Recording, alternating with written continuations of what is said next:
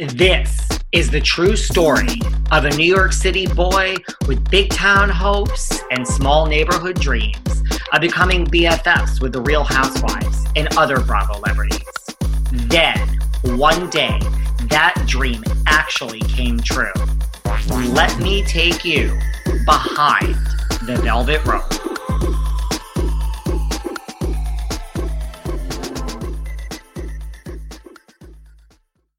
Hey everyone, this is David. Welcome back behind the velvet rope.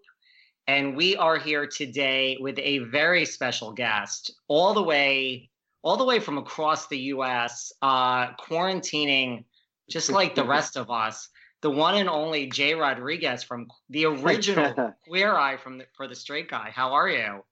I'm doing okay. I'm holding up. How you doing? I'm doing okay. I mean, you guys were kind of quarantined before we were. Yes. Um, yeah, it was uh well, we're still under what I call LA quarantine.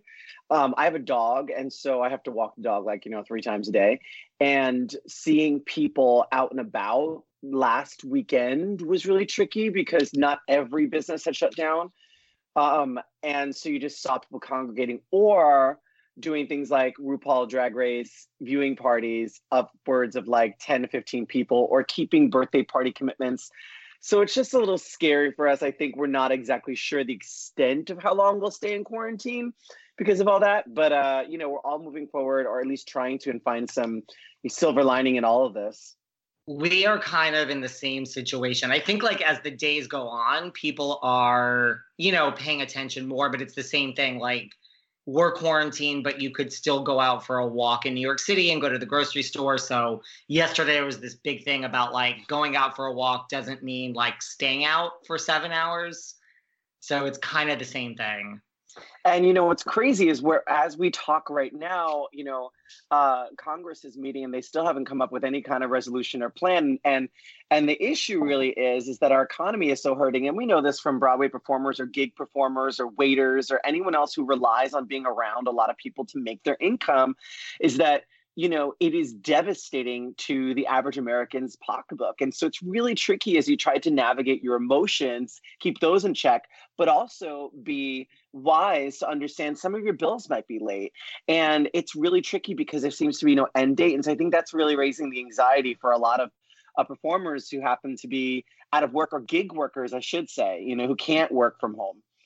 Totally. Which, you know, there's a lot in LA and New York so yeah, I mean, like I think yeah, I, I've had some. I've decided today that I need to like stay in the moment or in the day or in the week. I had a few, you know, you have your moments where your mind wanders, and like when I think yeah. big, when I think big picture, that's when I'm like, I gotta dial it back because I start to go into a place. Right, and we don't know. I think this is what the converse, the uh, what the conversation was on CNN prior to us chat. Quite simply, do we move forward with an economy? Economy, allowing those that are least at risk to enter the workforce again so we don't lose our paychecks.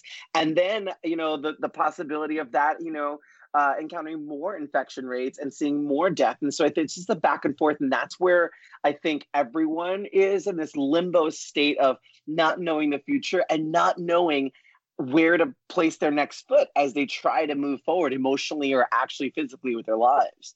Totally. And I've been, so what have you been doing to stay busy? And then we're going to get into you and your, I have a lot of questions for you. Okay. I've been watching yes. some of your so, Instagram videos. I go from like post apocalyptic depression to like, hey guys, welcome the dog.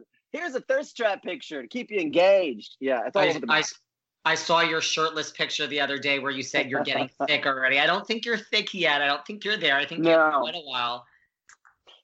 Um, I know. I actually hope to leave somewhat like I'm hoping for like a cub body, you know, some kind of baby bear, something still adorable. I'll find my place in Silver Lake or like, you know, Williamsburg. I will figure it out. Um, it's not bad. I mean, I feel my feeling is like it's not just going to end. Like we're going to be given an end date. So my thoughts are just eat whatever the hell I want. And then when there's like an end date of like this is the date, I'll take the last like three weeks to pull it all together again honestly from yes. your uh, units can you document that i think i will join you if you we'll create a hashtag and we'll figure it out. Something fun, it's funny, but not body shaming. Um, but speaking of how I've been entertaining myself, yes. I've not been engaging in the at-home fitness. Like I put down like this like pull-up bar, and I had it in my door. So every time I passed my doorway, I would have to do like you know 25 pull-ups. Well, uh, you know, just happens. I just avoided my bedroom all day. That's what happened there. Um, but no, honestly, it. I've been having a couple really zen nights um, which is odd for me. I just like make myself a stiff cocktail. I sit at my desk here, and uh, my friend Ryan had given me for my birthday this extensive coloring, like adult coloring book, and this one says, "Let me." Can I curse picture. on? Oh yeah, yeah. Can I curse on? Okay, you can curse. Says, Sit the fuck down and color. Adult swear word coloring book for stress relief. So I love is. this. I have to take a picture of this. I love that. that. That's amazing. Can I show you my masterpiece? And also, did not know. Listen, if shit hits the fan, I've got a career in coloring. Send me your kids' projects. I'll color them for them. This is some fine ass shit. I don't know if you can catch the details on this coloring That's, work, but that is so impressive. Wait, let me take a picture of this too. That is so impressive because let me tell you something. Remember when like adult coloring books were all of the rage way back yes. when? Well, so I, I have this, them, and I never did them. I have like I have like five of them here, and I, oh wow. Listen, Jai it was a gift. It was a, it was a birthday gift. But tell the listener, I'm sorry. I was gonna say you are showing me every single color pencil possible. That is like very and, professional. And you know, um, you know what else we we're not going to get a lot of access to up close and personal. Why? Sex. Sex. We're not. There's no sexy time. I I discovered that. Yeah. So do you know how I have to like deal with the situation in the morning? Tell me. My my friend Trevor Wayne is close. My friend Trevor Wayne is in this incredible pop artist, and he actually kind of rose to fame for his Golden Girls cartoon sketches where he makes them look like superheroes, older superheroes. Oh, I and like- um, yeah, and so he has this mug collection of of all his different artwork. And last time I was in Palm Springs, he gave me this, and it's a mug with all different naked oh men, gosh. cartoon men, and they're all this. nude of all different body types and shapes and hairy and non and and that's where I have my morning coffee to remember the penis will come out tomorrow. Seriously, just to remember that one day we will all have sex again. Well, yeah, and that's the that's the crazy thing. Like I was talking to, I'm actually I'm Dr. Chris Donnelly, who hosts Loveline on the former radio station I was going to be on. I've been a frequent guest, but we were talking about how this um, uh, plays into. I don't know how you've been sleeping, but I just found I've been dreaming more vividly. I've been um, having a hard time falling asleep, but like sleeping in for a lot longer. And I feel like it's only been a week and change that we've had to really be by ourselves with our thoughts, everything removed from us other than social media and our at home entertainment. And it's just a week and a half. And already you can see people start begin to unraveling. And part of it i think is just the idea of like we move in such a fast pace and especially if you're a performer or a gig employee you're on to the next and worry about how i'm going to get the next and just juggling so many things. And when that's taken away all of a sudden i feel like we're getting to this primal state of like actually who we are. For a lot of people oh, that might be the first time you've had an opportunity to take a real deep breath and just sit for a second you know and i think that's that's kind of a silver lining i guess in some ways. Because i think I, we're going to emerge we're going to no, emerge differently I, I totally totally agree with you. I've been saying the same thing like listen if there's no soul in there this is when you're going to discover that. Like people you know what i mean? Like you this is when you're just going to find what is important to you. You know? I know this is your yeah. No, no, no. Go on. This is great. I was wondering, so during this time for yourself, have you, and, and this is your interview, don't mean to hijack it, but have, what, what have you, because you're like a person, I'm talking to another person. Yeah. Um, what is, what have you kind of, have you had moments where you're like, like for instance, for me, was I didn't realize, because this, we just came uh, past pilot season here so concerned on having a six pack and having like to be presentable because it's like kind of like a horse and pony show and every new room you're in every casting director you know you're seeing them with like your optimal self and i realized that in some ways i was really depriving myself of the things i wanted to eat for this notion that that would somehow put me in a better uh, place to be castable. Um, so that was really interesting, just being at home and be able to cook and eat the things that I actually wanted to eat. And the second thing was how many things I had put off in my home.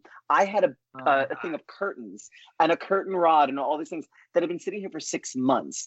I put up that curtain. It's over here. Wait, hold on. Where'd you go? Oh, there you are. That's nice. I nice. put up the curtain. Yeah, I put up the curtain. I put a backlighting. I like wallpaper to wall. Like I've been opening drawers. You know, your junk drawer. I made this a good time to Marie Kondo ourselves. Listen, I have done the. Ex- I literally am getting to things that have been on my list since 2018. I'm not even kidding. What are had, they? Like, well, I had like this one area in my apartment that was like wasted space. It was like my office, but it was like a desk, and it was like I have like you know it's New York, like you can never have too much storage. So yeah, but like, let me tell you something. You have a cute apartment. I'm like looking in there. The can you see? It's so it, cute. Is that look, art or is that the wall? That pink is art. That pink and orange. I'm obsessed. So Isn't I bought. Nice? You're like inspiring and like me. there's this. You're inspiring me. Ooh. I see, this is the, me so much. This is like, and then there's like a shark up there. Oh my and god, look, we're similar. I have so, like a stuffed on, shark back there. So you have to put. Look at my. I want to know this. Do you like that floor? Oh I love that. I love that. That's a good check. Um, this Sounds is like my, a minimalist. That's good. Where did where did I where did I go? I lost photo. You can hear me, right? Oh, you can't see me. Oh, uh, there I go. I can um, see. You. Yeah, I can see you. So this is my desk, but like I have um I have literally just been cleaning and moving things around so much, which is good, I think. I mean, I'm I, I think they say that your home is a reflection of where your life is at. So now I, I'm trying to instill order order where I can't have it outside. That's kind of how I am. And so like, you know, I did the big things like the furniture and stuff, but I'm the same way. Like I yes, got down to cleaning my junk drawer. Like my junk drawer is now organized. It's crazy. So it's like I think in a way there were things that I had to do and just other things like going through like old like bank statements and just you know like stupid things that I never would have got to. But I am I so found a bill from organized. 2018. Yeah, I yeah, found a see? bill from 2018. That's, I was like, oh, like, I, I'm pretty sure I paid that. That's like what I mean. And I'm just like, I have never been this organized. So, like, in a way, like on an existential level, like you start to wonder, like, is this someone's like sick joke of like, all of you people have been running around with your Instagram. And listen, I'm the biggest offender of all, you know, and this was just like, let me equalize the world. I don't know. I have moments where I think that. Well, what part of you also feels, and if this has crossed your mind at all, that um, like for instance, for us here in LA, walking the dog is eerie because it is today is a beautiful, gorgeous, crisp. It rained all day, like poured rain. Today it is beautiful. Not it's like beautiful blue skies, but you can hear a pin drop. Like you don't hear cars. You know, you don't see a whole lot of people. And part of me is like, is this like nature, like having a, a reset a button? The air feels crisper and cleaner. I, I don't know, you know? It's weird. I mean, that's the weirdest thing about here is like there's no sirens during the night. Yeah. You know? Wow. Yeah. It's weird. So I mean, who knows? Like hopefully we will be out of quarantine at some point semi. I think it's gonna. What do you, what do you predict uh, that how we will um, get back to society? Because I was thinking, you know, we all have these digital devices. You know, some studios should be smart and just go ahead and start sending scripts out and saying, record this on your phone. Send it in a Dropbox. This is the movie we're making about this. I mean, keep people employed, you know, and especially for Broadway performers. Um, I would be so interested. I've been I watched the O'Donnell One Night Only Actors Fund show, and I was I was so pleased to see people at home in their own element, not for a People magazine shoot where everything's perfect and pretty and glamorous. It was like I felt so intimately connected to these Broadway stars that I idolize. Yeah, I mean, yeah, I did not see it. I've heard mixed things about it, but Oh, it was lo- it was. Do you know like remember back in the '80s and stuff? Those old school telethons where they had Yes. celebrities picking up phones. It was that kind of like it was very that. It was very long. You had ebbs and flows. I kept it on as background as I continued to clean. Um, but it was just interesting. And I was like, I would be very interested if someone like wanted to do a little Broadway at home with, you know, I'm curious to see how these Broadway stars live. I know how these movie stars pretend to live, you know. No, I mean that would be a good idea. You know, I haven't really done any of the online stuff. Like a lot of people I saw, like, well, like I saw like Antoni Porowski's now doing these cooking things like online. I don't know if With, that's uh, being charged. With cream cheese and uh, and uh, guacamole, is he doing that? Yeah, I like I was flipping through and I was like, all right. So I haven't gotten to the online stuff, but I'm like, at least if we're here in a few months, I know that they're that that's there. Is So- he um, shirtless in this, or is this kind of like is he clothed? He is not shirtless, but it's a tight white fitting shirt. I You know who Okay, do you that, know- yeah. do you know who I stalk on Instagram all the time though? Who? Is- Who? Is Trace from Flipping Out, Antoni's ex. Do you know Trace? T oh, for See, I- Trace. I, okay, lives so out in. LA.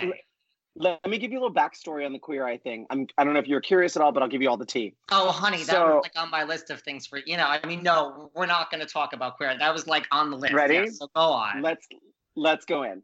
So Okay. here I am. It is it's probably like 2017 December, and I am in Puerto Vallarta. I, it could be 2018, but I'm pretty sure it's 2017.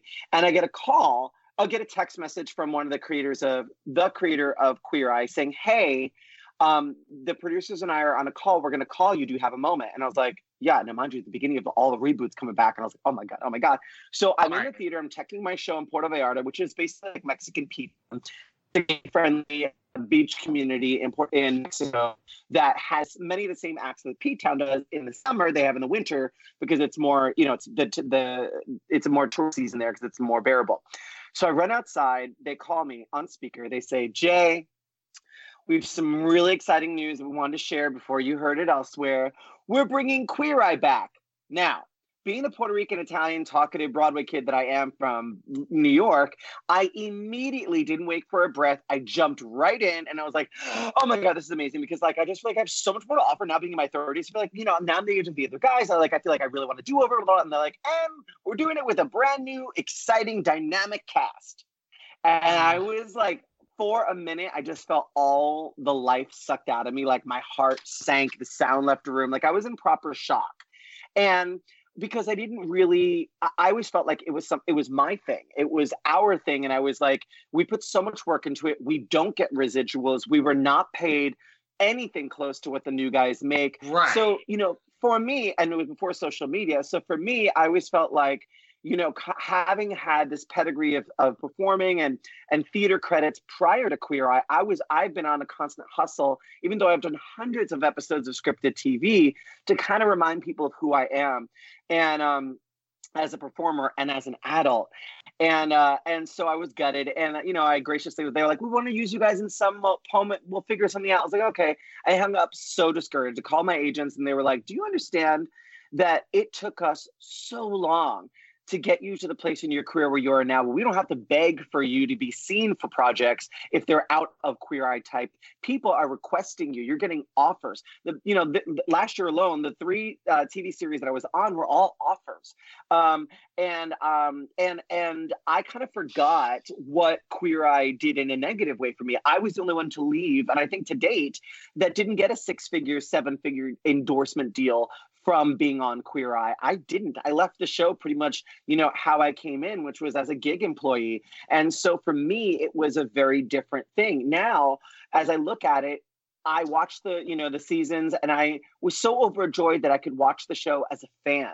These guys have created something that doesn't even feel or remind me of my version um, at all. It, it is completely their own. And I think they've more than taken the baton. They've really, uh, and ran with it. They've really created something that's impactful for this generation. Um, my only wish is that they would do a crossover episode because I feel like queer history is important. And in some ways, when you don't have us do one, it does feel like you're burying the impact that we had in society then. And I say that because I just did another series for HBO Max with the executive producers of Queer Eye, where they're doing a series about unsung heroes of the 1960s, queer heroes. And I didn't know who many of these people were, nor I knew of them, but I didn't know the fullness of their contributions. And until people do, I've sat at dinner tables where people are like, oh my God, wait, you're on Queer. Wait, which one are you? thinking I was on the Netflix version because I'm the same age as many of the guys on that. And so for me, I would it's a weird push pull. However, I don't want to do Queer Eye again.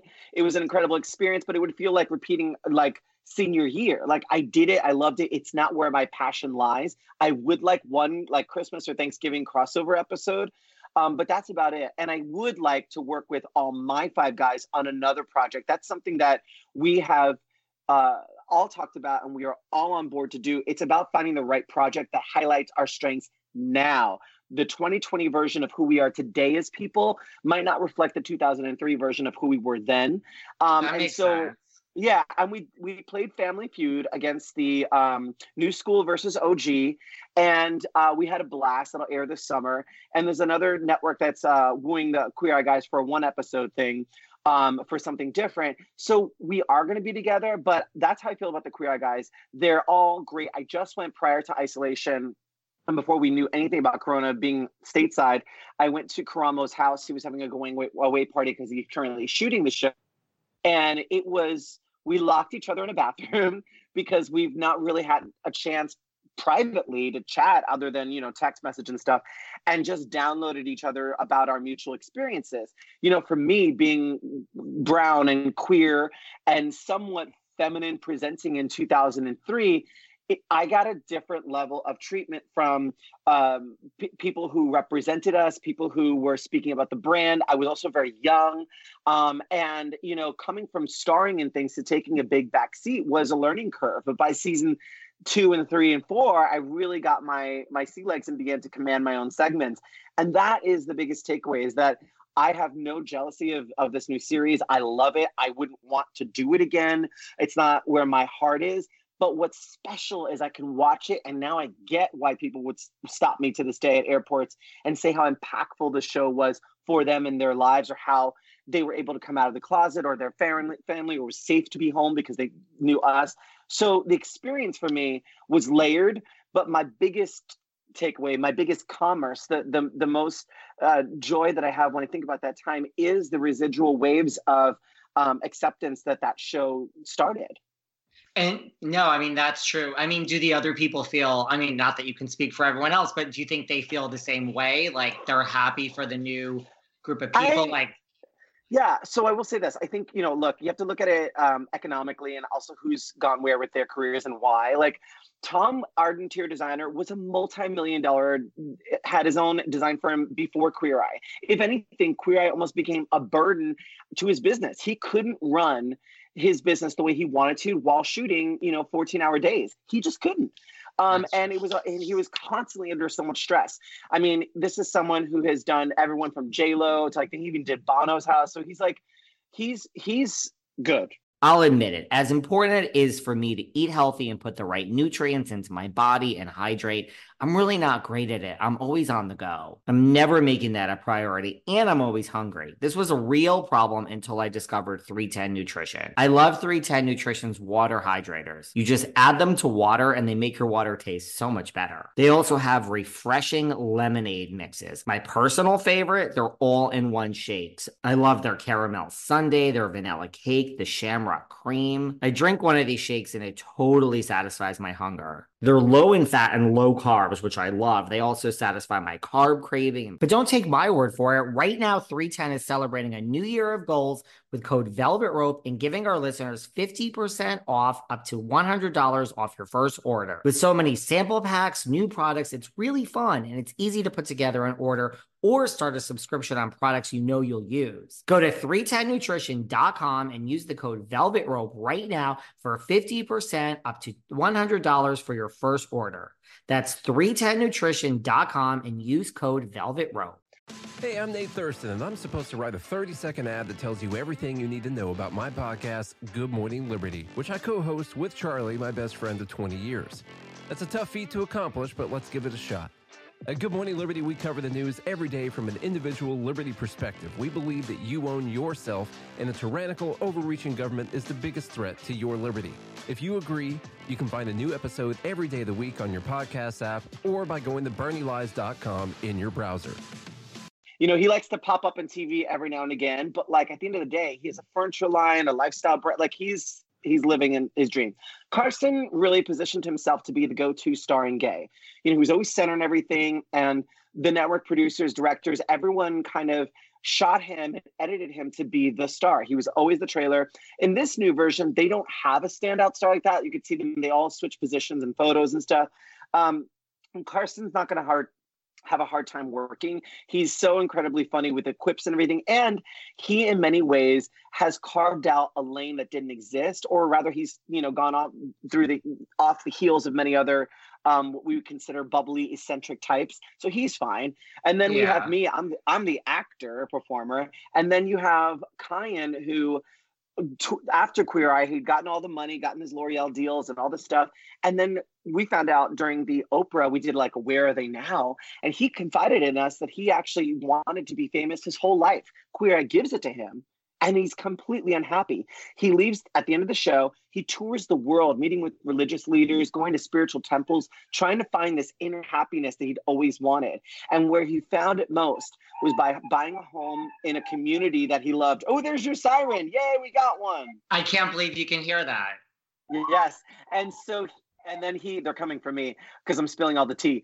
Um he no, is now just happy and he um he gets to do rachael ray makeovers a couple times a month that keeps him on camera. And now at this place in his life he's open to returning to television but i think prior to that he just you know it was a lot. Um he keeps a low profile he does, and and and honestly, he is more than ready, willing, and able to get back in television. But I think he's balancing the life that he's created. This, you know, he has a beautiful home in Florida, and he's got his dog. He adopted a greyhound, and he just has this great life. He's near his dad, who's older, and and so for him, I think he found happiness. And then Ted is chopped. Um, you know, he's I, I went to go visit him in New York City when we were doing the Where Are They Now special and I stayed with him for two extra days because they only put us up for two days and then I wanted to stay two days. And when I went to his brownstone in Brooklyn, he greeted me at the basement level and I was like, that's like so cute. He has like probably like the whole bottom floor and an outside patio. And when I tell you he opened up that door and it was like the freaking Huxtable, like it was he owned the he owns the whole building. And so wow. every floor is his. It was like a proper house. And I had never been to a house like that. So he's like, You're um second floor up, um, third bedroom to the left. And I was like, Oh, okay. So then I hear him like, you know, opening a bottle of wine. And he's like, You want some wine? I'm like, I shout down, yeah. So I come downstairs, he pours it. And um, so I'm like still taking it all in because his partner is an interior designer. So the place is gorgeous. And wow. um we cheers this glass of wine, this beautiful, you know, like stainless steel Viking appliances kitchen. And he's like, cheers. I'm like, cheers. I'm like, wait, so you're like rich and stuff now, right? You're like because the same show. I say that all the time because you know I have lived this bohemian actor life, jumping from gig to gig to gig in a way that brought me a lot of joy. But I never compare myself to the other guys until I'm like in their homes or whatever. And um, but everyone has their own journey. But because of that, we were afforded to have different experiences. But yet when we come together, all these years later, the comedy, the timing, everything falls back into place is there someone that you speak to more than others? Like, who are you closest with out of the five? Just in terms so of, interest, you know. yeah. So I think like if I, it's hard to say. Like Ted would probably be my confidant because Ted is really Ted's you know lives in Brooklyn. Like he's kind of like this hipster, cool, like probably still listens to records, music, stoner kind of guy. So I think he always understood my lifestyle. Carson lives in the same kind of entertainment lane that I dip into in terms of like any kind of hosting stuff, or we have similar circles of friends. Um, Tom is like, in my mind, the older frat brother. He used to do all these like lock me out of the trailer or like leave the car door open and like inch it forward a little bit while I try to get in. Like he's the older brother that I wish I was closer with him, but honestly, he just sucks at returning texts and calls. And Kyan would be the emotional. So if I break up with a boyfriend, I'm going to Kyan. If I have professional, like, oh my God, I don't know what I'm doing with my life, I go to Ted. And if I have, I see Carson's in town and I need someone like a good, like, a good Kiki with a girlfriend, um, definitely Carson, um, because he is the kindest, most fun person. Um, and if you just want to be reminded of like, you know, we're all going to be okay, definitely hang out with Carson. Are you a huge fan of Drag Race? I am, but I'm having a real hard time connecting to the season. And I think I say that at the beginning of every season, though, to be fair. Yeah, this season I'm having a hard time connecting. Like I'm a late bloomer to I watch so much Bravo that I am a late bloomer to RuPaul's Drag Race.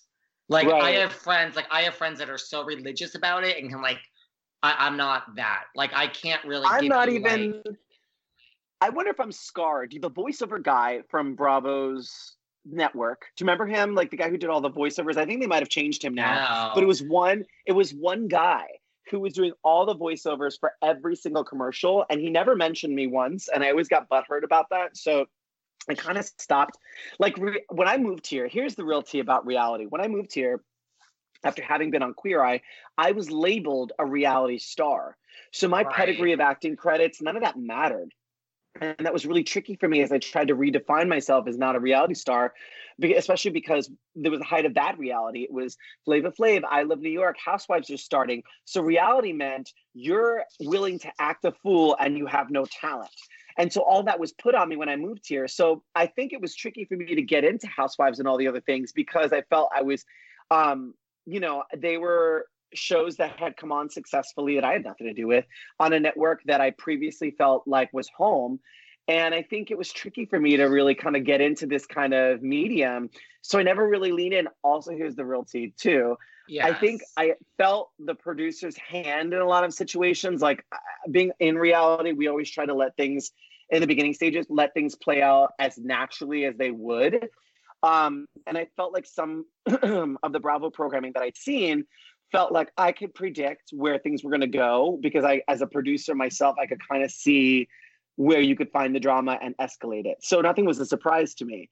Um, but I will say, then some stars arose that started doing other things like NeNe Leakes. And then suddenly I was like, well, maybe I need to catch up on Atlanta Housewives. And I dip in there. And then Ter- Teresa Giudice started making news. So then I started watching that one. And so I they kind of got me by their add-on appearances and like, you know, talk show formats and stuff do you watch? I mean, so do you watch a lot of Bravo now? And it's okay if you don't. I don't. I don't even know what's on Bravo now. People are always like watch... afraid to answer. They're like, I'm like, it's okay. Not, not everyone needs to watch Bravo. No, I always say I'm vintage Bravo. I mean, literally, it's you know, it's 17 years this summer that you know solidified Bravo's place uh, as a real legitimate network with the launch of Queer Eye with the help of NBC, its parent company. It tripled the ratings of Bravo's history ever, and and sent uh, Bravo into this really aspirational lifestyle brand that they now have. Um, you know, listen, I I I wish I was closer to Andy Cohen. I wish Andy Cohen knew who I am as a performer and as an entertainer because I'd love to return to Bravo, especially now that they've um incorporated scripted television with this whole like affluent, rich, you know, one percent lifestyle that they put out. I really don't fit into that platform, you know do you do you have a lot of interaction with Andy back in the day? I guess there was no Watch What Happens or any of that back then. No, I mean Andy Cohen was like he. I think in many ways he kind of considered himself an extra Fab Five guy, like the Fab Six member. He'd jump into pictures and stuff and, and hang out with them. But he was very much a producer at the network level. I, I can't say that we were tight. I wish we were, um, because he would have been a great person, knowing that where I was going to end up in entertainment, to have really kind of been a mentor to me. But I didn't really position myself in that in that space with him. Um, but you know, he was very gracious after we did a, a, reunion special with him on Bravo. He invited us out to An- Andy Cohen's former, I mean, Anderson Cooper's former partner's Midtown gay bar, and we hung out with them one night. So it was really sweet. Um, and of course, they sent, sent him a message. He was going to have me on Watch What Happens live um, when they were in LA, but then he had a baby, and the whole thing happened. So I don't know. I mean, he's a nice guy. I, you know, I I think we have to admire about Andy is he says things um, that a lot of us think and maybe we filter through for better or worse. Um, and he's taken the hits along the way, um, you know, as they've come. But you have to admire someone who's living, you know, a life that they they feel is authentic to who they are without apology. Totally. And then here's a question I always had: like, how did you get cast? I mean, like, was there this yeah. nationwide casting call? Because I certainly so missed was, that. Yeah, so there was for the first gr- group of guys. So the the pilot was made, shopped around for two years, no one wanted it. Then they um, cast the and that had Ted and Carson on it, but no one else, like other guys, but not Ted and Carson. Then they did um, the the Bravo show. So they did episodes, you know, two and three, let's say, with a guy named Blair in the culture role. And then they decided they want to let go of him. He just was the odd man out. There was no oddly people didn't um, latch onto him within the group, and so they they had poor chemistry. So then they were seeking um, a diversity hire, for lack of a better thing. They wanted someone. They didn't want an all white cast, so I knew that. And my agent had her gotten wind of it and talked to her colleague at the agency that he should audition. And instead, he's like, No, I'm not an on camera guy. Do you have anyone? She was like, I'm going to have this gay kid who's a Broadway star and he's got this uh, night uh, club act at a bar in New York called XL. And at the time, the category was labeled nightlife expert. And so I went in, I met with a woman who ultimately ended up doing our product placement. It was an office just sitting across from her. And she asked me to take her on a romantic date as a 35 year old divorced dad living on Long Island if that was my persona, where what would I do to entertain her and woo her and stay connected to her during this date? And so I rattled off all these places, including the butterfly exhibit. I knew which restaurant to go to, what to order, and why. To sit at the chef's table, which actually ended up being cheaper, but you could see everything being made. It's a conversation starter. So I had all these great things, and she was like, "That's an amazing answer. How old are you?" And I was like, "23." She's like, "You're 26." I was like, "Oh." She's like, "What what college did you go to?" I was like, "Well." I got accepted to Wagner, but then I got rent right away. So she's like, "You graduated." I was like, "Okay." She's like, "I'm gonna send give you a call back. You're gonna go to the board tomorrow." In front of NBC and Bravo and um, the creator and director of the show, and they're gonna ask you similar questions. So I go to this callback. I don't know. All I hear is NBC Bravo. I have at this point like platinum blonde hair because I'm starring in an off Broadway production of what ended up being a cult classic musical called Xanadu. Um, and I played the title role uh, Xana, which is sort of this Billy Idol looking character. And oh. I went in with my platinum blonde hair, with like, you know, like a button up shirt and a sweater over it, looking very like I worked at the Gap, or Banana Republic. And I sat in between these two guys, a brightly dressed blonde guy and sort of a gay Buddy Holly looking character to my left. And the board would ask me questions, and these guys kept trying to discredit every answer I gave them, which quickly turned into kind of like, I don't even know why I'm here. I'm just going to freaking be memorable and they'll remember me for something else because these idiots want this job more than I do. I was not giving context that it was a chemistry test. I left defeated, called my agent, was like, look, don't ever send me out for anything like that again. I failed miserably and I'm humiliated. An hour later, he calls back. He's like, Well, you didn't do as bad as you thought. You start Monday. And that was all the instruction I got. Monday morning's meetings consisted of a dossier they put before me with, um, you know, clear deficits in everyone else's area. We had photos of his house, we had photos of his closet, of his wardrobe, of the way he looked, of his kitchen. And when it came to me, I was expect to culturalize him based on that data, which made no sense. I had no understanding of his essence or things. And I found the show to be challenging, but over time we restructured it. The big issue from the network level was they wanted our my category to have a visual before and after. Now I really would have pushed back on that. It's impossible in my category. And which is why I commend Karamo for pushing through that and be able to have conversations that are impactful over time because real change takes time. So that's kind of how I got cast on the show. It was not necessarily like this massive manhunt. In fact, it happened on the DL. They were casting while also not letting the person know that they were going to be fired. Huh. And then I mean, like when you got the job, was it like, okay, you're mm-hmm. 23 and you don't have this college degree, or that just wasn't oh, an issue anymore? Literally, no, they didn't even know. They didn't even ask. Um, it was also, like I got whatever. in the car. I didn't have a driver's license, and I got in that car and drove from New Jersey to the city. I was all 10 and 2, and they were like, um, can we picture your driver's license? I was like, um, um, it's so uh, funny. Um, yeah. They're so like, like, no, I mean, yeah, it's it's it was, it was a bizarre experience. Not at all what I would have thought, and certainly not how I thought my career would be defined. And then I promise we'll move on to something else because I do have other questions. But then, like, when you guys filmed, was there any like drama on the set, or was like, eh, did everyone get along? Was it like, okay, we this were, is the biggest diva? We were very, very funny. Um, we were the funny show, and because you spend 14 hours a day with everyone, you don't really spend much time out of work with each other because we didn't have. They shoot for three months now. They can bang out episodes faster than we could because of technology's advancements, you know, they can light things quicker, they can shoot things with GoPros. We didn't have that. So it was a little more difficult for us to shoot episodes. Like it took a full week for us. so we didn't fight like that. I mean, there wasn't a diva, but you know, after a while, the crew started favoring Carson to the point where some of us would just sit on couches and open up a magazine. The producer like, What are you doing? I'm like, when you start following me with a camera, then I'll go to work. But if you're going to favor Carson this whole episode, then allow it to be the Carson show. And that's not drama with us. That's from um, that's from an easy shot perspective. That's from a well, just go for the safe guy. I'm like, there's five people in this cast. There's not a star of the show, and we're not doing that kind of program here. So get it together. So I mean, had those moments. I mean, I think we'd say that Carson Kyan was a bit of a diva, self self admittedly. He would say things, you know, he would not want to work unless he had a hot breakfast or like have a latte or a specific kind of chai tea latte thing. Um, but I remember that he owned that, and I think that was part of his own self-expression during that time. And later was like, "Oh my God!" We joked about it um, on Watch What Happens Live, or not Watch What Happens when we did a reunion with Andy, um, and he said who was the biggest diva, and I think we all said Kyan, but in actuality, it was more like a defense mechanism for the amount of stress and anxiety he was going through that he wasn't able to really put to words. Interesting. We didn't. Have, there was no. I don't think there was any like shouting matches. I mean, you guys weren't that show. And like Yeah. there was really and the producers never really tried to manipulate anything. I mean, I guess you didn't really have a storyline. You had like a real just like let's make We weren't allowed- over. We were this is what i really hate. We were meant to be perfect superheroes at all time i had to have a blazer on because i was too young looking so they aged me up. I couldn't have facial hair tattoos. I couldn't have piercings. I couldn't Ah. there was yeah i was really owned by bravo um as that's how it was related to me.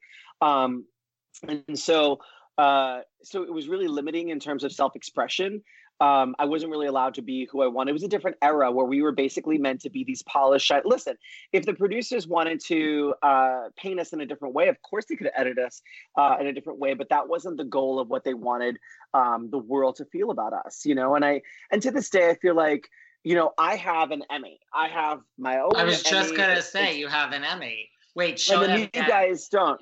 Yeah, so that, so I I, do take have a picture of you and your Emmy. that is like everything. Because I was just gonna mention your Emmy. I mean, that's great, right? Yeah. Well, yeah, in some ways, yes, and in some ways, no, because I feel like the argument we always had with the producers is now knowing television, I stand in opposition of what the producers feel about the show. I feel this talent for this kind of show are producers. And I say that because I've worked on many shows as a producer, and I've had this conversation with many non scripted alternative programming producers who admittedly will admit that the work that the on air talent does on Queer Eye is in many ways producer work. And when the category um, for outstanding reality program existed, there was not a reality host category. So they included us in the outstanding reality program category, which is why I have one. But when the show wins, um, the queer eye producers do not share the Emmy with the other boys, nor does the network, nor have they been nominated for an Emmy as hosts. And I think that's a real miss, and it's sending a bad message. And I think it's caused a lot of tension. Um, I'm imposing this. I don't know that to be fact, but I I know that when I brought it up, I assumed they had Emmys, and they were like, "Nope, we didn't get any. We don't get any." And I think that's a real. I think that um, I think the Academy needs to relook at that. That's my own feeling, and I'm. I told myself at 40, I'm not holding back anymore. And uh, honestly, that's not shitting on the producers. It's Yeah. just asking people to view things a different way and respect different work. I remember when we had 9/11 and the, the rent producers called us up on stage um at like, you know, 7:15 and we're like, "Look, you have 30 tickets sold." And it's your job as producers as as actors and entertainers to entertain people in these times of crisis. Historically, that's what you've always done. We don't know if Broadway's ever going to come back. You know, and there and I remember some of the things they would say to us that when we had the the the music musician strike and we stood with them and the producers drove back and said you'll never work again and you know like they they this uh, adversarial relationship between producers and talent has is nothing new. And so i knew Yeah. to keep a safe distance from our producers. I honor a friendship that we've established but to me it's a business friendship. You know um uh, you know many shows that have had gone into syndication with this kind of um impact many of my friends here in LA have done those shows in a non-scripted space and they have been able to afford a nice lifestyle for themselves and own homes and properties and stuff um, because of the commerce they made but instead all that goes to the producers. Now you know you could argue it every single way you want and say that you know they came up with a concept but for me i personally feel like the least they could do is figure out a way to get the boys nominated for their own emmys. I don't know if it'll ever happen but that's where i stand in it because until the day comes where you give the Fab Five a script and you give them the exact creative of what to do and how to evoke emotion in these different people, I I, I personally don't feel like uh, they shouldn't have an Emmy. I feel like they all should. That makes sense. Is this where you keep your Emmy normally? Right on your desk It's- there? Yeah, I usually do. Lately, I have. I think because I want to be inspired by it. I had interesting meetings lately with big networks in terms of development for shows, and I went in kind of trying to attach to other projects, and they're like, "We see you as a pu- producer, a curator," and I forgot. Oh, bitch, you 22 years in the game. Your pedigree is like my resume is long of the kind of work I've done, and because of that, I do have a certain level of expertise, and I don't like getting on sets where I know more than the about the content of what we're creating versus the people that are uh, in position uh, power making positions. That's troubling sometimes um, to me. And so when i say i have a producer's mentality it's because of the three female producers that that the original producers left us in chargement when they moved to la there was a, a woman named linda lee lynn sadowski and um, donna mccletchy and they really were our point people and their producer mentality, my constant strive to find my space in the Fab Five on the show, left me in their offices quite frequently. And understanding how a show is made and why and how, how your segment uh, contributes to the overall tone of the show, all those different small keynotes stuck with me all these years. And so when I come onto a set, especially an unscripted one, I'm not coming in as just basic talent. And so because of that, I feel like that grooming turned me a good producer. So you know, when I see other shows like the reboot of Queer Eye not getting acknowledged for their work, um, a simple thank you on stage isn't enough to me. That makes sense. Now I have to talk to you. Let's talk about the genius that is Malibu Country. Yes. I mean, yes, Lily Tomlin, come on. Let's just talk about that. Well, so that's that was... funny because, yeah, it was a great show on ABC. For those who haven't seen it, Harold, this is the that's the little oh thing God. that Reba gave us. It's There's a it's Reba. a picture, and she, yeah, and she signed it. It says to Jai, so grateful we've gotten to work together. Here's to many more fun times. Love Reba Malibu Country season one. Um, oh my God. And what was so cool? Yeah, what was so cool? Well, you know, it's funny. The realty about this was you get a series with Reba and Lily Tomlin. You're pretty much like already envisioning your Malibu dream house yourself. You're like, well, shit, uh, this is gonna. Well, so what ended up happening was is Tim Allen was our lead-in, and he skewed male, and Reba skews female. Our show skewed female. I'm trying to hang this again. It may not happen until later. Um, but anyway, long story short, what ended up happening was, um, you know, the network promised that we'd be back for season two. Reba went to dinner with some of the executives, I believe, and she had strong feelings we were coming back. And um, she was on a plane um, going on safari, I think to Africa or something on a vacation after we wrapped and didn't get the news until she landed. And she was quite frustrated, but we all were. Malibu Country was a really fun show, nothing to do with the original Reba, but of course, Reba likes to play the character name. They keep Reba because they feel for branding purposes it works. She played a uh, uprise, uh, upcoming country star who marries the biggest country star in the world probably 20 years ago, gives up her career to support his, has two kids and lives in Nashville with her husband and her mother, Lily Tomlin and or you know lily may lily tomlin's character. And you know the show opens at her husband's cheating scandal where she realizes he's been cheating on her and she leaves him at a press conference takes her mom and her two kids and starts her new life in this sort of love shack he'd been keeping in malibu where he'd have all his affairs. That's where she begins her life anew. And to layer it she decides to get back into the music business knowing she's got two albums left on her original deal with this label which has now evolved. Now we represent like rihanna and drake types. And i play the gatekeeper to the the head honcho at the label. And I feel bad for Reba and I take her under my wing and we develop this friendship. But really, the fun was Lily Tomlin and I became kind of the Jack and Karen of the show. We were always getting into mischievous trouble because Lily is now in a in a state that allows medicinal marijuana, and she's living her adolescence again. It's a second lease on life as a senior, and um, and it was just fun to work with that kind of um, iconic cast. But what was great about it was to carry my own weight. It was a really, I became the first male to garner fame off reality to be series regular on a scripted show. Um, yeah. Katharine McPhee took it for Smash for females, but I did it for Malibu Country. And to me, that was a big accomplishment because I'd already heard reality, reality, reality. And when you get on stage and the audience has seen, they always show them like one episode before in case they haven't seen the series. And when you get applause, when you enter before you say a line, you're like, oh my God, this is an incredible character um, that they helped me create. And I think that time in my life was really validating because, you know, as performers, you're just, you feel like powerless sometimes that you have to wait for certain jobs to fall on your lap. And here was something that wasn't on the page. It was a character that was supposed to be just like a reoccurring, maybe guest star. And they took it from reoccurring to series regular. And it was written urban, um, preferably African American. And I was like the oddball Latino that they showed that they, you know, showed in the audition process. And I I was like, nope, he's going to be gay from the boogie down Bronx, from like have like he could cut you and also like fashion you this great outfit. Like I was giving it that because I was like, it's the exact opposite of what they're asking for, but I don't fit so hard and I know how to make this work in that way. And I rewrote most of the copy and I the writer was in the room. I'm like, I'm so sorry. They're like, no, this is way funnier. You do you. And it honestly ended up being such a scary slash important time in my life because I took a chance oddly, I took that with me when I went to audition for Modern Family several times. he stopped me in the middle of the audition, like, um, yeah, um, our writers win Emmys for every word that they write, so let's just go ahead and trust the page, okay?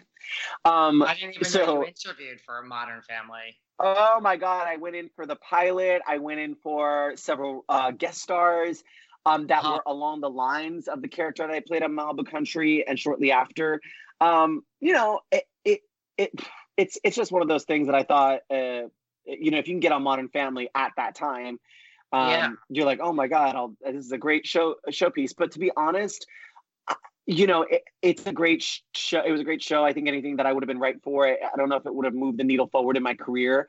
Unlike the role I have upcoming on April 5th on The Rookie on ABC, which is a very dramatic, a lot of heavy lifting, opposite Nathan Fillion in a role that even he, as a huge Queer Eye fan, didn't see coming. Um, my performance in that, I think, is going to um, surprise people because uh, sometimes you just don't get the opportunity to play these parts. Doesn't mean you can't do it. Just means yeah. that you've never been seen for it before. And um, and this upcoming role on April fifth, Sunday night, 10 p.m. on the Rookie, I'm really excited about. ABC likes you because let's not overlook Grey's Anatomy. I love me some. I, I'm still a Grey's Anatomy fanatic. Yeah, they exist all over the world. It's one of their highest rated shows. It does well internationally as well. And what was so special about it is I, I wanted to work, I put on a vision board I wanted to work uh, for Shondaland in any way, shape, or form. This role came up. I thought I gave a strong audition. And then when I booked it, I was like, oh my God. And what was really cool about that experience was it was during the election cycle of 2016. And it was, I was shooting when Donald Trump got elected. Um, and so the tone on this very ethnically diverse set and um, set full of a lot of what we consider other people who fall outside of type um, was so interesting to me to be a really diverse um, group of people who felt dead and felt like they hadn't been seen and that maybe they would um, be supported by this administration. Um, it was really fascinating to me to be a part of that. I didn't feel so alone.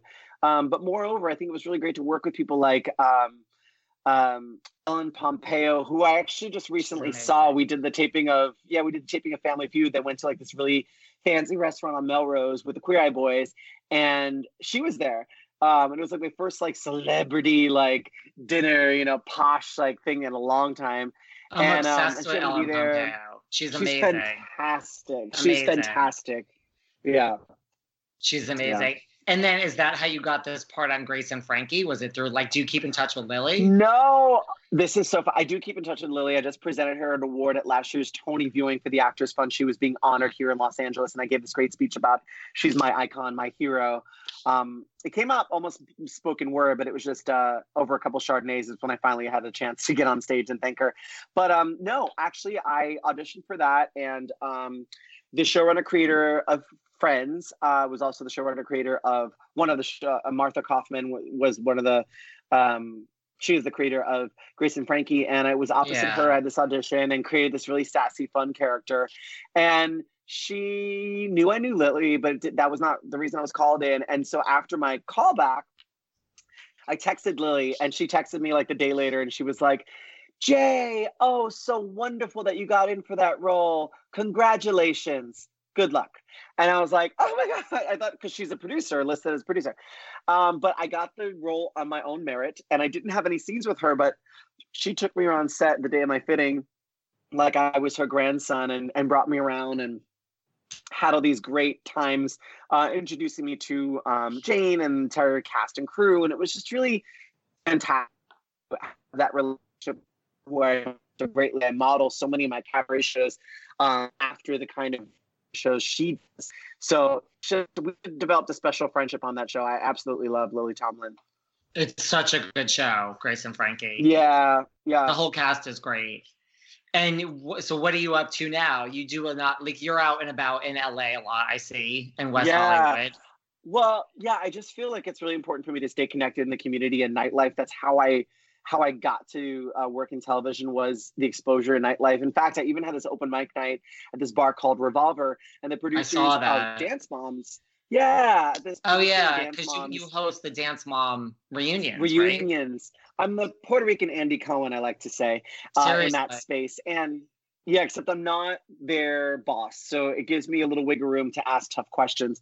Um, but I got it because he's like, you can ha- you can wrangle drunk people in a comedic way and have them still embrace you. You can handle our moms, and um, and so a lot of people really shit on that nightclub work, and I'm like, listen, it is a gig, it's a job. Um, and for me now, I have this really well. Hopefully, when we come back, it'll still be in place. But this night called the Vibe, where it's basically all top forty music, and every thirty minutes is a live performance spun right into the mix. Um, Every gender expression is welcome. Doesn't matter, you know, uh, femme, butch, masc, LGBTQ plus IA. Everyone's welcome. Every body type, um, which is a different tone than most of West Hollywood. And so we love our night, and we hope to get back to it really soon. Um, but that and um, like I said, Family Feud, and then of course the rookie ABC April 5th, 10 p.m. Um, that's the role that I'm really excited to see because I think when you're a performer, it's easy to get uh, this word's overused, but I'm going to use it pigeonholed into what people think you can do. Thankfully, now I've got a resume and a reel to push back on that. People like, oh, well, we know him. Do you? Because here, have you seen this? Oh, no, we didn't see that. Oh, yeah, well, yeah, let's call him in. Um, and so for me, it's just been this really rewarding experience to have a network like ABC stand with me. Um, and trust me, and I knew it was a different performance when we had people from the studio come down um, at the work days and I'd see the suits and I'm like, you're not supposed to be here. What are you doing? And they would wait till my scenes were over and they're like, we just wanted to thank you so much. This is, um, you know, it, your performance is, I think they were just shocked. And, um, That's and I was good. really, really happy. Yeah, I was really happy and proud of that because I was hosting a morning radio morning radio show uh, for about a year and a half, and I decided to leave because I recognized it was a career, and I was working on a radio show on the morning show, and I didn't feel seen in that space. I felt I wasn't supported for the things that I'm good at, um, and I had created myself to somewhat be a supporter for everyone else in the room, and and I felt like I was just losing my joy as a performer, and so I decided since television was really popping off for me to finish at the end of my contract, which was December, finish December 20th, um, with hopes to stay connected to the station. And three months later, here we are. I really don't have any connection to them in any paid space like they said I would. Um, and so that was really frustrating, but it also caused me to to really light that fire within me and go into every meeting, every audition like I have to get this which also helped me look at wow where was this when you had a job? Where was this when the bank account was fat? Where is this part of you this primal part of you that you tap into that becomes ultra you? And you can find your sasha fierce or fierce or your rupaul and go into a room and slay so hard where it's undeniably your gig. Maybe that part shouldn't be silenced in the time where you are comfortable. Um, and so that was my greatest lesson. Yeah Well, I if you saw me write something down, I wrote down April 5th because I don't really watch the rookie, but now you have piqued my interest. It is definitely a standalone episode. I mean, there are some story points you may not, you'll be like, whatever. But I don't think you have to be a diehard fan of the rookie to get the the the nature of this episode, and and uh and and and more importantly, I think it's um, it, it's really surprised. Well, I also surprised. have I have some extra time on my hands now, so I mean, even if it's one hour where I don't understand everything, Well, yeah, I'll I'm doing this okay. live stream for radio.com tomorrow, live stream with, uh, with Dr. Chris Donaghue, the host of Loveline, uh, 5 p.m. on, on their Facebook Live and radio.com app. And uh, he asked me this morning, and I was like, hold on, let's check my schedule real right? quick. Yeah. I know it's like, what is? Do you ever miss New York City? Like, do you ever miss your New York? I roots? do, but I have to tell you, I am petrified of it. I actually was speaking with Michael Orland, who everyone knows from American Idol, and he's a um, an accompanist and musical director for many big Broadway stars and television stars. And I moved here to do a singing show on Fox called Celebrity Duets, which you can still YouTube my performances opposite Patti LaBelle and Taylor Dayne and Brian McKnight and Ter- all these great people. And I was like, listen, I'm ready. Uh, I've been scared uh, shitless to, go back to New York um, and and do my cabaret show. I've been you know keeping safe doing it in PV and San Francisco and Palm Springs and LA and San Diego and scared to do it in in home at home because I thought no one would come. I'm like I've not performed there in so long. They'll forgotten all about me. And he was like, Jai, we're gonna do this right this year. We're gonna get it done. And we were just in the middle of building our set and uh, approaching venues when all this went down. So hopefully Oh, when wow. we're all back together again, um, the first spot will be New York. I mean, you seem like an LA boy these days. a A West it's hard Hollywood to really boy. Well, you know what's really funny about it? I do live in West Hollywood, but I think I'm so New York minded. And I think the hard thing is, is that when people ask questions about New York, so much of it has changed from when I was there that I feel a disconnection just in that sense. I couldn't recommend a great restaurant to eat because most of them have closed that I used to go to. Well, you mentioned XL, and I just had flashbacks. I'm like dating myself now. I'm like, I remember XL. And what's yeah, the, the one on 16th. yeah, I live. It's like I think isn't that like technically the Dream Hotel now? I think. I Yes, think it's it the Dream is, yeah. Hotel.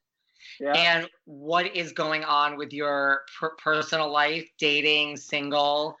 Well, I Um, mean, well, yes. I'm currently under quarantine, but I've I've learned I've gotten very good at sexting, gotten very good at um, phone sex. I don't know if you remember the old school phone sex. I'm very talented. Oh, I remember. Um, I, I I could write erotica. I feel like that might be my next step. and there's like FaceTime. Well, you know what I say about this quarantine? I'm like, and I'm convinced of this. Either, well, first of all, people are just fucking 24 hours a day, I'm sure, if you're, you know, home with If you're lucky enough to, yeah, yeah. And then there'll be a lot of children for the straights. But I also think a lot, I mean, this is not just me being a negative, cynical New Yorker, but I just think a lot of people are just going to look at the person they're trapped in with and be like, I fucking hate you. I think there's going to be a lot of That's the other piece. I, I, think do. there will be too. I don't think people are used to. Well, you know, a lot of couples get in fights on vacation.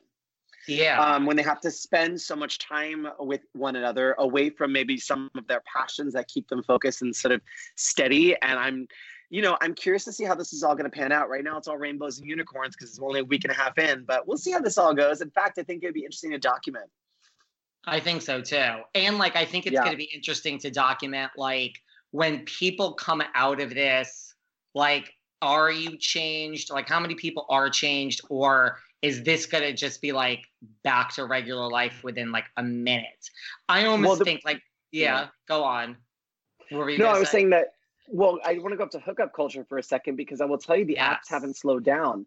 You know people are really looking to connect in the sense of this loneliness and i think for some people um sex is that for them and i think they're doing the unsafe thing of still meeting up almost because it's taboo to do so um and and and i think that's not helpful um and i and i think but i understand the fear and anxiety that comes with it is because i think many of them feel alone um and and that's a scary and dangerous feeling however we have to look at the bigger picture but i think you're right i think you know this is either going to make it or break it for a lot of couples I think so. And like to your point, I mean, I think a lot of people hook up on the apps. You know, like a lot of times it's just because like you're horny, but a lot of times I think it's just like right, it's that loneliness and isolation. So like I think that's like driving, but right, like that's not exactly so safe now. how is it either, in new york how is it in new york are you finding people are reaching out like do you where, where are you at with it I feel like, well, as far as the apps go, well as far as dating apps people texting you sliding into dms I feel that people are sliding into. I feel like you know what it is. I feel that just kind of like what you said in the beginning, the difference of a week is a huge difference. So I feel like people are like sliding into DMs, but the amount of people that want to now meet, not that I want to meet either, I feel like no one's going there. It's like everyone just understands, even though it could be one on one, this is not safe because you don't know where I've been and I don't know where you've been. So I feel like Yeah. even the difference of like a week, people now I think are finally maybe like this isn't safe. But you know, like if you look at the news, like people are out. People are Yep. out. Like, you know what I mean? I don't even mean like I'm looking out my window and seeing people, but like if you look at all the like I don't know, a lot of people I don't think have realized really what's going on. they closed a lot of our parks and our and our beaches. Like there's a lot of public areas that people were gathering just to get out of the house. They thought that was a safe space, but unfortunately, what ends up happening is you are within close contact of other people involuntarily. Um, and I think to stop the pandemic spread, they are limiting uh, that for us here. Um, and so you're finding people like social distancing, walking around, but like not necessarily near each other. So it's it's pretty interesting. Yeah, I like, I mean, today I read something where like it made sense. It's like if you have it and you don't have any symptoms and you come in contact with someone and that person comes in contact with 10 other people, and just like if you read this one, I'll have to find it and send it to you. You're like, okay, well, like this is what people should like focus on. Right. So I'm trying, like, other than going out for food, because I mean, I don't cook. It sounds like you cook. I'm not a cooker. So, Wait a minute. How are you eating? Well, I either and I'm not I'm either going to the grocery store and getting prepared mm-hmm. food, which if you read the things is not the most safe. Right. Or ordering food, which then I have friends that take it to like the extreme. They're like, well, those containers. And I'm like, oh my God, now you're freaking me out. Like the whole Well, like, I have uh, yeah. My favorite snack is like there's this there's this froyo place around the block, and I love like that that pinkberry tart frozen yeah. yogurt so I will just get a big vat of it and try to like, you know, let it ride for like a week. It's in yeah. my freezer. But what I thought that too. And so when I got it, I washed my hands and I took it out and then I wiped it with a Clorox wipe because the container, I'm like, you know, it's crazy. But you start you start thinking about these things. And the other night, um, my roommate and I, we were having a game gamer movie night thing, and he has Nintendo Switch, which is really fun because it's like remedial. You don't need to be good to play it. And we ordered Domino's. like I had a moment of, oh God.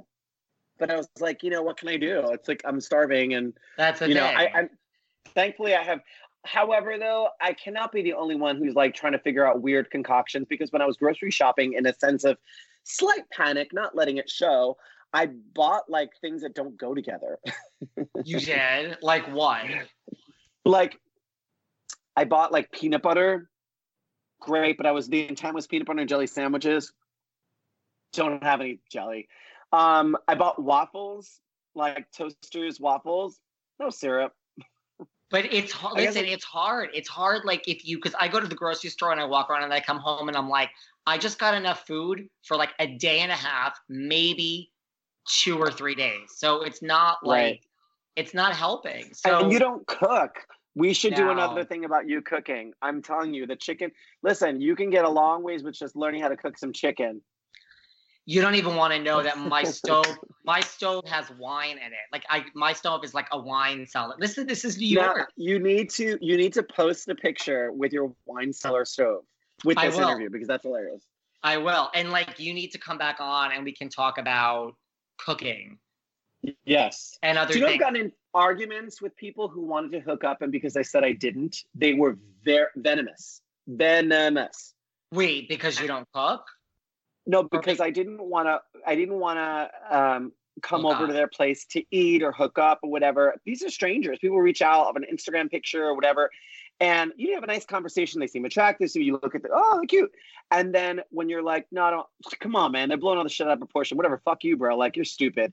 It's really That's interesting the divide that this causes and I, and to your point i don't i mean i'm hoping that the experiences i'm having are a select few and that most people are taking to heart as what uh, they appear to be doing in new york you know it's like i really feel now all of that is slowing down i don't know but i feel like it's like especially like in the past maybe four or five days, I feel like people are now, yeah, I don't know. Like I, I, I feel it's like dissipating. You know what I mean? We're like, yeah. listen, no, no one has asked me to come over anywhere in the past four or five days. So maybe I'll take that personally, or maybe that's just the way the world is working. But I think right. it's really just like, you know, and like, listen, you know what I think? Like, in a way, this is a great time to get to know someone that none of us, yes. listen, I, like, oh right? my God, yes. Like, yes. let's I use this time wisely. I went on an Instagram date. I went on. A, we went. We went live, and we allowed our t- first date to be like viewed by and we like did 20 questions and like it yeah. was really really fun we we been talking for hours and so it was like interesting then he got drunk he was like i think i'm drunk i have to go i was like okay yeah no go but like maybe that's what will happen. Like we'll get to like actually speak to people instead of just like fucking within the first like four hours or the first day, and like just maybe. I mean, we all got time on our hands now, so I don't know. I'm just thinking So, maybe this will happen. I'm gonna have to change. I'm gonna have to change like the the the um the ti- like your title on my phone to now read like four hour fucker. No, not four hour fucker. Is that like, usually you said what's that four hours? Like, does you go on a date and then you have some drinks? Is that your time? Because I feel like that was thoughtfully said. No, but you know what I mean. Like the first night. Now it's like, Yeah. well, like let's just chat and like maybe talk about something other than whatever. What was I gonna say? Substantial. here's- Now here's what we need to do before we leave. Let's see if this works. I'm gonna try. Well, first I'm gonna take a picture of you. You look so nice in this tank top of yours. Oh god. But then I'm gonna try to take a picture with you. We're gonna see if it works. You This- can can't you screen you can screen grab it, can't you? Oh, you don't have a. I'm on the phone. I can text it to you. You're speaking like you're such a good millennial. Like I don't even know what you're talking about. Oh Screen grab. I mean, I was gonna take a picture. Well, I'm gonna take this, but I was gonna take a picture with you so that I am in it.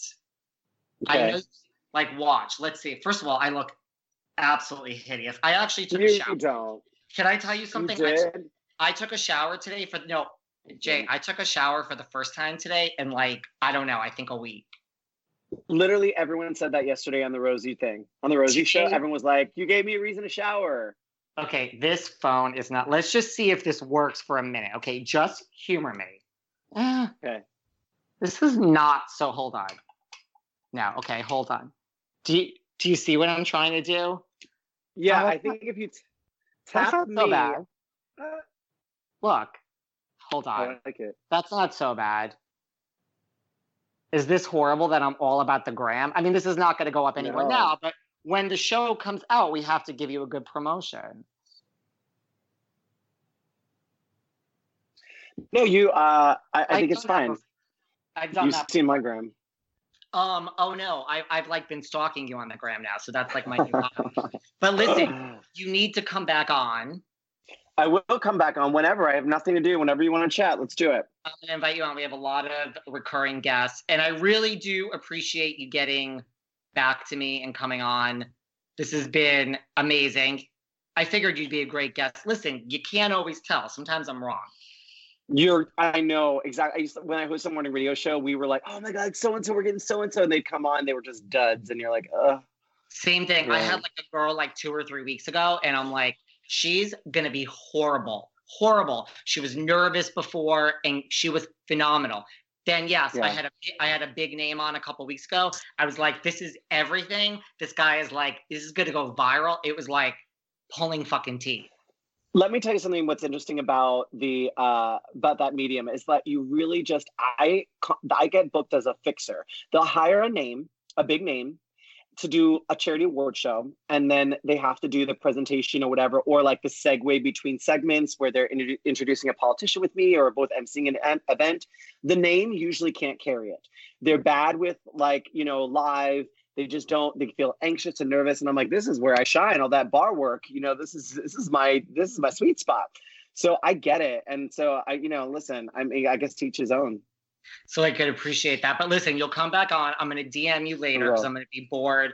April you please 5th. slide into my I will. Slide into I the will. DMs all the time okay I'm all about the DMs. And Good. April 5th, we are watching Uh-huh. you on the rookie. yes on abc 10 p.m Everyone, and where can we find you on Instagram? at j-a-i rodriguez r-o-d-r-i-g-u-e-z Everyone, reach out to him. You're having a great quarantine. You're you're keeping me interested. Reach out to at David Yontef at Behind the Velvet Rope, and I will DM you later because I'm going to be home. So Sounds I good, really Handsome. I'll talk to you soon. this. You're awesome. Thank Sounds you. good. thank you bye Bye. Thanks for listening to yet another episode of Behind the Velvet Rope. Because without you listeners, I would just be a crazy person with voices in my head. And if you like what you hear, subscribe, subscribe, subscribe on Apple Podcasts under Behind the Velvet Rope. And when you're done subscribing, feel free to leave a five star write up review because the write up reviews actually count. We read each and every one of them. We post the best ones, and the reviews really help our shows keep going. And we really appreciate everything you guys say, especially the positive ones. And if you want to find us online, we're at Behind Velvet Rope on Instagram. We are at David Yontef on Instagram. We're behind the Velvet Rope on Apple Podcasts. Or head on over to Patreon because you know what? There are just some things we can't talk about here. So for our bonus episodes, go to Patreon and type in Behind the Velvet Rope. And if you still aren't sick of me and you want more David, go to Cameo and book me on Cameo. And you can ask me anything there. I'll answer whatever you want. And I have a bargain basement price of $10. Thank you guys. See you soon.